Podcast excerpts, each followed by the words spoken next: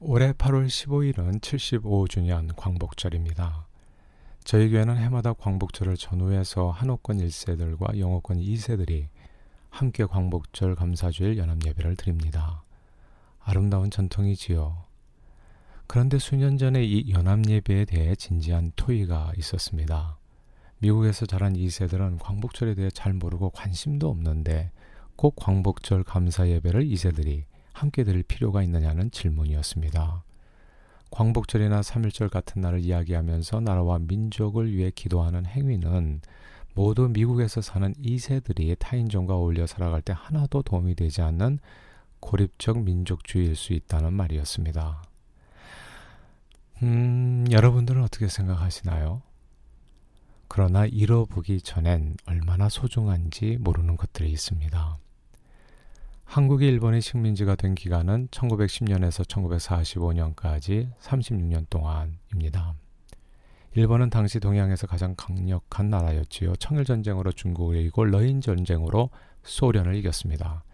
대부분의 동양권 나라들이 모두 일본의 지배하에 들어갔습니다. 한국은 자연히 일본에 속했고요. 한국인들은 일본 여권을 들고 다녀야 했습니다. 가난한 나라 백성에서 이제 가장 강력한 나라의 백성이 됐어요. 그러면 오히려 기뻐해야 했는데 모두들 그렇지 못했습니다. 나라만 일본 제국이었지 사람이 달랐기 때문입니다.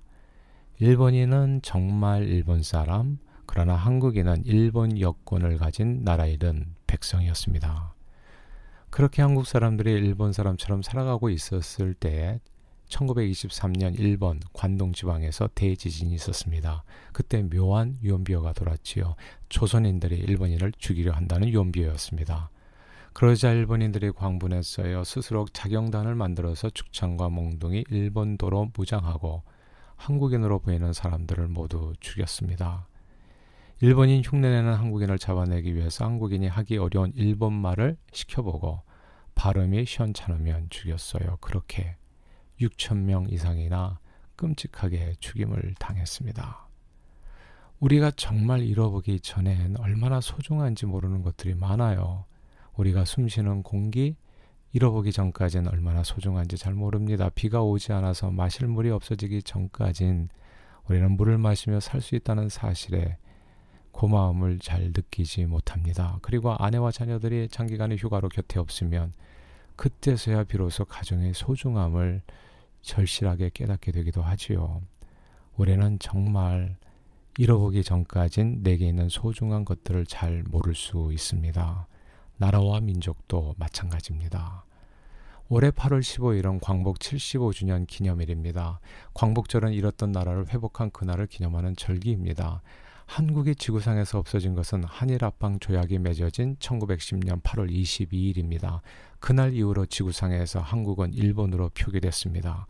동해는 일본해로 바뀌었고요. 한국에는 모두 창씨 개명을 통해서 일본 성씨를 갖게 되었고 학교와 관공서에서 사용하는 공식적인 언어도 가나다라 대신에 히라가나 모두 일본어가 됐습니다. 국가도 동해물과 백두산이 대신에 기미가요가 됐지요. 김치 먹고 된장 먹는 한국인은 분명히 있었는데 한국이란 나라는 지구상에서 사라졌습니다. 그런데 그 사라진 나라가 다시 지구상에 나타났어요. 대한민국과 더불어 세계 지도에 일본해라는 명칭이 동해라는 이름과 병기됐고 울릉도 동남쪽 백기 따라 200리 외로운 새들의 고향 독도가 우리 땅이 됐습니다. 하나님께서 우리 민족을 불쌍히 여겨주셔서 우리나라와 민족을 회복시켜 주신 겁니다. 1945년 8월 15일, 지금부터 75년 전입니다. 우리는 정말 잃어보기 전까진 내게 있는 소중한 것들을 잘 모를 수 있어요. 올해 75주년 8.15 광복절은 잃어버린 소중한 우리나라를 회복시켜 주신 하나님의 은혜를 잊지 않고 감사하는 날입니다. 하나님께서 찾아주신 소중한 나라를 다시는 허무하게 잃어버리지 않도록 늘 주님께 감사하며 깨어 기도하는 저와 여러분들이 다 되시기를 바랍니다. 할렐루야.